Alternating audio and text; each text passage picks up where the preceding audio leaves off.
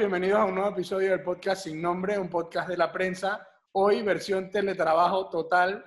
Conmigo José Luis. Irma. Dalia. Y bueno, hoy vamos a hablar un poco acerca de las últimas medidas que se han tomado, un poco más estrictas, el discurso del presidente y del coronavirus en general. No sé quién quiere comenzar. Bueno, eh, ayer el presidente Laurentino Nito Cortizo Cohen porque en un decreto, de hecho, él agregó el apellido de su mamá. Cute, cute, no lo vamos a negar. El presidente se dirigió al país, ¿verdad? Eh, en horas de la tarde, creo que fue como a las 6 de la tarde. Él tuvo un, no diría un discurso, porque realmente siento que fue un poco más espontáneo. O sea, obviamente había algo preparado, pero también sí hubo bastantes momentos de espontaneidad, como cuando dijo que lo tenían suave con el WhatsApp, etcétera, etcétera, etcétera. Y bueno, me parece que la diferencia de este discurso con otros discursos de Nito o con otras comunicaciones de Nito fue precisamente esa naturaleza con la, con la que se dio, ¿no? Generalmente lo escribe un discurso, está leyendo un teleprompter o se nota que se lo aprendió y se ve un poco artificial. Creo que, eh, no quiero decir el discurso de ayer, eh, el comunicado de ayer, la expresión de ayer fue un poco más natural, fue un poco más tú a tú y creo que fue bastante tranquilizadora en general. Me, me pareció bastante, bastante bien. A mí me gustó, yo creo que obviamente él tenía como una cantidad, o sea, unos ciertos puntos que estaba supuesto a tocar em, con las distintas medidas, como por ejemplo, anunció que se ampliaba el toque de queda a ser total, o sea, las 24 horas del día. Em, además de eso, habló un poquito más sobre el programa Panamá Solidario, que es como el programa que, de ayuda económica que van a dar para ciertas familias que están afectadas por la crisis del coronavirus, etc. Entonces tenía como ciertos puntos, pero en general, su manera como de hablar a la cámara se veía, primero, para mí se notaba que era en directo, o sea, que en realidad estaba en ese momento hablando y que, no sé, era como él conversando, o sea, se sentía como si él te estaba como conversando de todo lo que iban a hacer y no se veía como a este Nito que vemos normalmente como cuadrado y ensayado y como micromanejado hasta el más mínimo detalle por parte de la gente. No se veía como un holograma, que a veces Nito da una sensación como de que es un holograma, me parece que ayer dio sensación más humana. De sí, y creo que si bien a mí como me parece que faltan algunas medidas concretas, como que yo me imagino que para una persona que tiene una empresa chica o que tiene una empresa que ha tenido que cerrar desde hace ya una semana o que lleva por lo menos dos, tres semanas que no está teniendo el mismo ingreso y que no sabe cómo se van a ver los próximos tres meses, tal vez no les da la misma tranquilidad que yo dije que me dio a mí, porque a mí yo necesitaba como un poco de ese, como esa conversación. O sea, no sé si a ustedes les pasa, pero toda conversación o toda reunión que empiezo yo por, por estas plataformas empieza con unos 15, 20 minutos de todo el mundo como ventilando lo del coronavirus y siento que como que faltaba un poquito de eso con Nito. Y siento que eso fue lo que logró medio hacer, como conversando con la gente. Si bien faltaron un par de medidas, em, puedo entender por qué hay ciertos como empresarios o ciertos sectores o personas que se han quedado sin trabajo, que están seguras que no les van a pagar sus meses, muy preocupadas, que él no les dio todas las respuestas que necesitaba, pero en general creo que fue como bastante apropiado para el momento que se vive. Pues.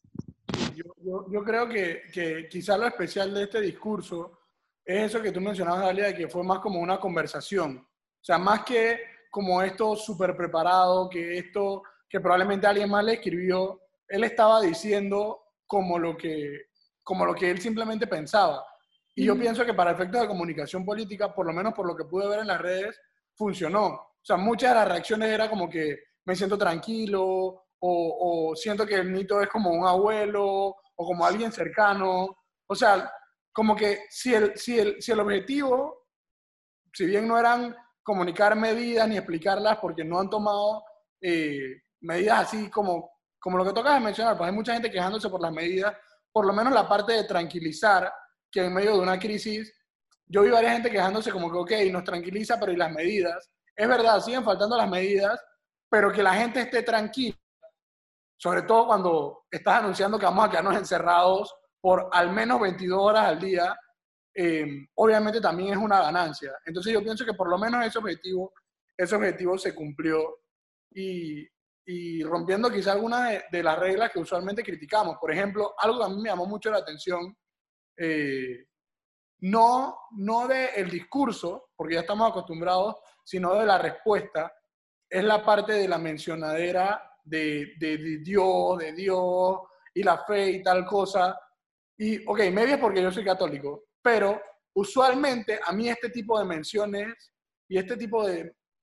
Esta, esta, esta delegación y mencionadera de Dios en el discurso político a mí me suelen molestar y como que es como que, hey, ya deja de estar mencionándolo, eh, no es el espacio, Estado laico, etcétera, etcétera, etcétera. Pero en esta ocasión, y también lo sentí en muchas personas que defienden el Estado laico, eh, es como que por algún motivo, es como que es aceptable. Es como que, o sea, por lo menos yo lo sentí como que no me incomodó como usualmente lo hubiera hecho.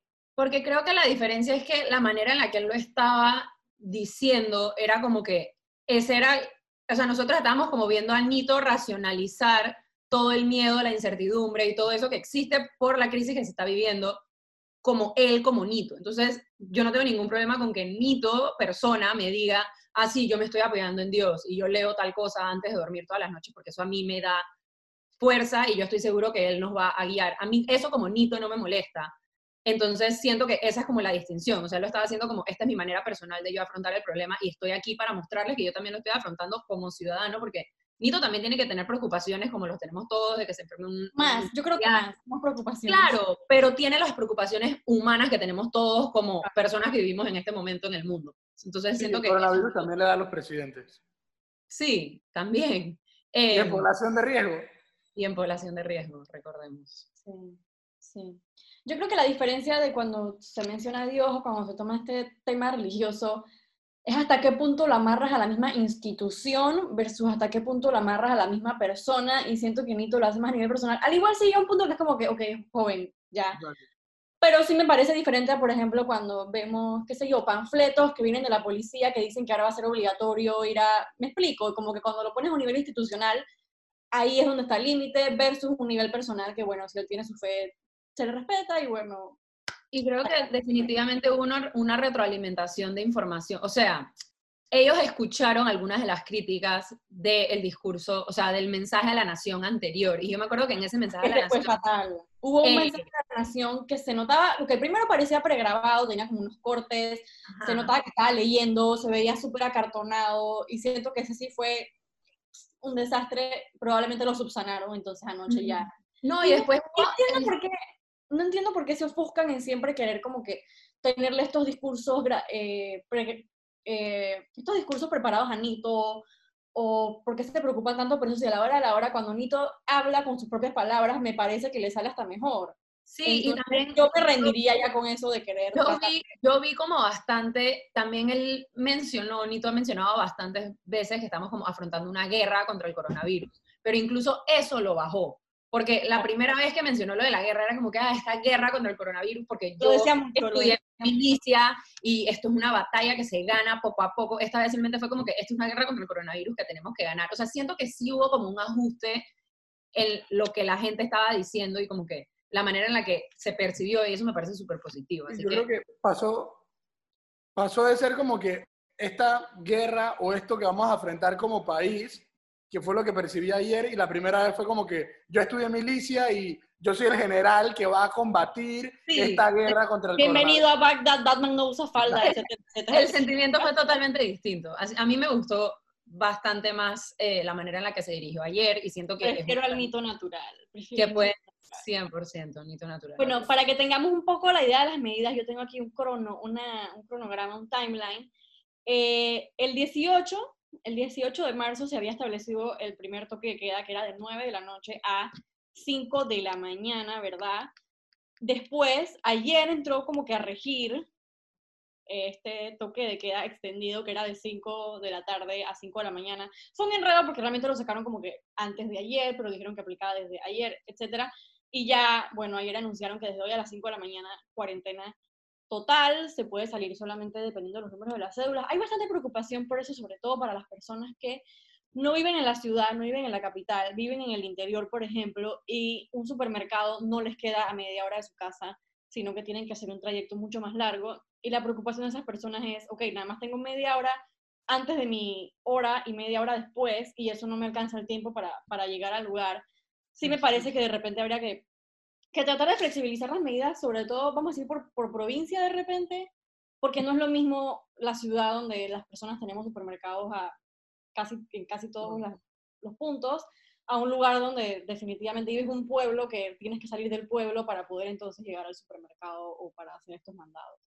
Sí. Y también eh, hubo, hay una, hay una confusión, no voy a decir que hubo porque todavía la existe, con este de la cuarentena total sobre los motorizados, sobre los, motor, los, motorizados, los mensajeros. Y eso, sí. Porque salió el director de la policía diciendo que los motorizados no podían estar rondando en la calle. A la hora de la hora realmente no importa lo que cada ciudadano interprete en el decreto, porque hay muchas personas que dicen, sí, pero en el numeral tal y en el numeral tal sí podría aplicar los motorizados, sino realmente lo que importa a la hora de la hora es la policía, porque ellos son los que van a parar a la gente y meterlos y llevárselos presos si violan la medida. Entonces, eso es bastante lamentable porque primero hay muchas personas que, por ejemplo, llegaron de viaje, viven solas, están solas en la casa, no pueden salir porque Minsa les dijo que no puede salir. Entonces, estás solo en tu casa, no puedes salir, tampoco puedes pedir entonces cosas por motorizado. O, o por otras razones, pues vamos a decir que al revés, tienes coronavirus tú y necesitas comprar las medicinas o alguien de tu casa tiene coronavirus y no puedes salir, entonces, ¿cómo compran las cosas? Entonces, sí me parece que la medida de los motorizados quedó bastante Sí. Me parece bastante como no acertada. Y también se habla de otra medida que salió en el decreto de, de la cuarentena total, que es el de la, la ley seca.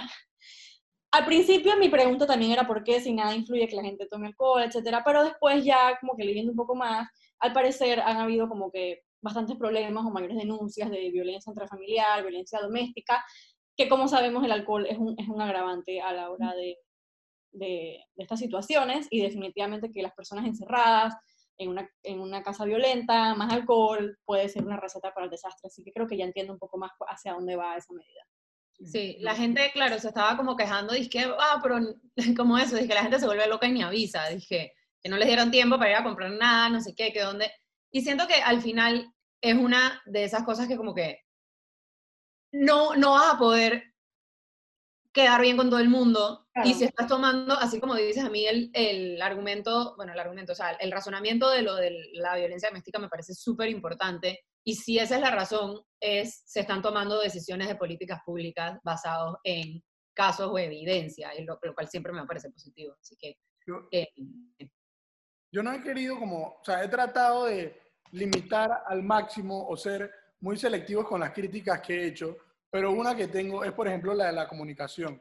Ayer estábamos hablando, inclusive, cuando salió este tema de la ley seca, y es que, o sea, más allá de lo que hablamos en el podcast pasado sobre la comunicación, los enredos, las filtraciones, o sea, cuando tú vas a comunicar este tipo de medidas, tú trata por lo menos de, de explicarlas. O sea, el tema de la ley seca, yo, al igual que Irma, me enteré hoy, hace, me- hace como dos horas me enteré de la justificación, y aunque todavía no estoy seguro si estoy completamente de acuerdo, por lo menos entiendo que hay un argumento. ¿Me explico? Hay una Pero, justificación. pero, la- pero si te das cuenta, el argumento te lo dan a ti a nivel privado, no lo en Exacto. público que sería lo correcto, decir, miren, sí, entendemos que no, no influye en nada tomarte una cerveza con tener coronavirus, pero las personas están encerradas en su casa, hay situaciones de violencia y mejor es no dar el agravante que es alcohol, o si quieren decir que es para que la gente no se gaste el dinero o lo que sea, pero sería bueno algún tipo de argumento público, no solamente a los periodistas, porque generalmente muchas de las explicaciones solamente se las dan a los periodistas. y se Claro, quedan y- y se pierden en esa traducción. Exacto, ¿no? Y, y- y es, o sea, si ellos, la medida que tomen, porque hay mucha gente que no está de acuerdo ni siquiera, o sea, yo todavía veo gente en Twitter criticando todas las medidas que se han tomado, pero genera algo de tranquilidad cuando tú te tomas la tarea de justificarlas, de simplemente decir, oye, tenemos tantos casos y los datos están. Y yo creo que, aunque todavía no estoy convencido, o sea, en el caso de violencia doméstica, hay suficientes cifras, hay suficiente información, o sea, tienen de todos lados para sacar sustento y no entiendo por qué tenemos que enterarnos por WhatsApp o por segundas vías o porque un periodista que haga su trabajo tenga que preguntar cuando el gobierno voluntariamente simplemente decir, ok, estoy tomando esta decisión por esta razón. ¿Me explico? O sea, simplemente explícale a la gente para que la gente te diga, ok, eh, estoy de acuerdo o no estoy de acuerdo, pero por lo menos entiendo que el gobierno simplemente no está actuando como, simplemente dijo, bueno, vamos a quitarles el guaro porque, porque sí. ¿Me Sí, así queda. mucha gente decía, ok, pero ¿por qué?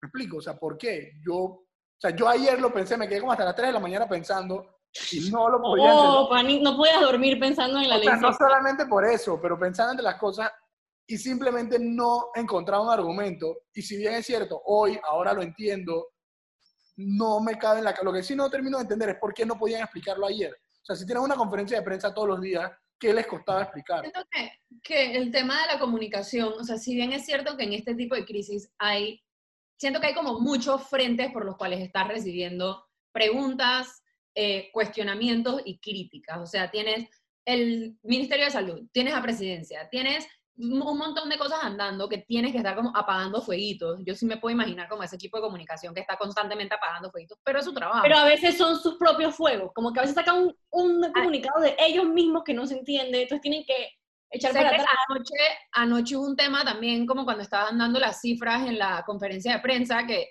dan las... Primero, la persona encargada de epidemiología, em, la doctora lee las cifras las cifras que lee no son lo que está puesto en la presentación de atrás. Y tanto lo que está escrito en la presentación como lo que lee no da la suma de casos totales que habían dicho que estaban confirmando. Entonces, ese tipo de... Y no solamente eso, a eso le añadimos que el MINSA tiene un dashboard que tú puedes acceder y ver unas cifras, y esas cifras son completamente distintas a las que se hicieron en la conferencia, y las de la conferencia son distintas a las que estaban en la presentación. O sea, tenemos tres bloques de cifras distintas, y eso me parece honestamente demasiado grave. Me parece que ahí sí te puedo entender cuando no sacas un comunicado y te equivocas y tienes que echar para atrás, o no explicar bien las medidas. Esas son cosas que yo como que te puedo pasar todavía, porque como dijo Dalia, hay muchos fuegos que apagar. Pero que tú tengas una conferencia de prensa al día, que supuestamente es para comunicar a la gente las cifras de los casos, y que las cifras no coincidan o que no sumen lo que tú estás diciendo que es, o dices que, ah, que hubo dos muertos, pero no, no estás diciendo que, no se hubo ocho, sino que seis. Eso sí me parece que es bastante inaceptable porque es el único momento que tiene el país para todos conectarse y ver supuestamente tal cual. Y a la hora de la hora, mi pregunta es por qué es tan difícil si son cifras. Me explico, uno pensaría que todos estos equipos están un poco más en armonía y están manejando las mismas cifras, pero el hecho de que cada equipo, que si la gente del dashboard tenga una cifra, la gente de la presentación tenga otra cifra y que la persona que está dando la conferencia tenga otra cifra, me pregunta como que, ok, ¿qué tan, cómo, no sé cómo explicarlo, qué tan ¿Cómo las están consolidando? Como que cómo ¿Qué tan coordinados están ellos allá adentro que ni siquiera pueden estar de acuerdo en una cifra tan básica? Estamos, o sea, y también hay que estar pendiente porque estamos hablando de que, y lo han mencionado tanto por parte del MINSA como doctores epidemiológicos, que las cifras probablemente van a seguir aumentando.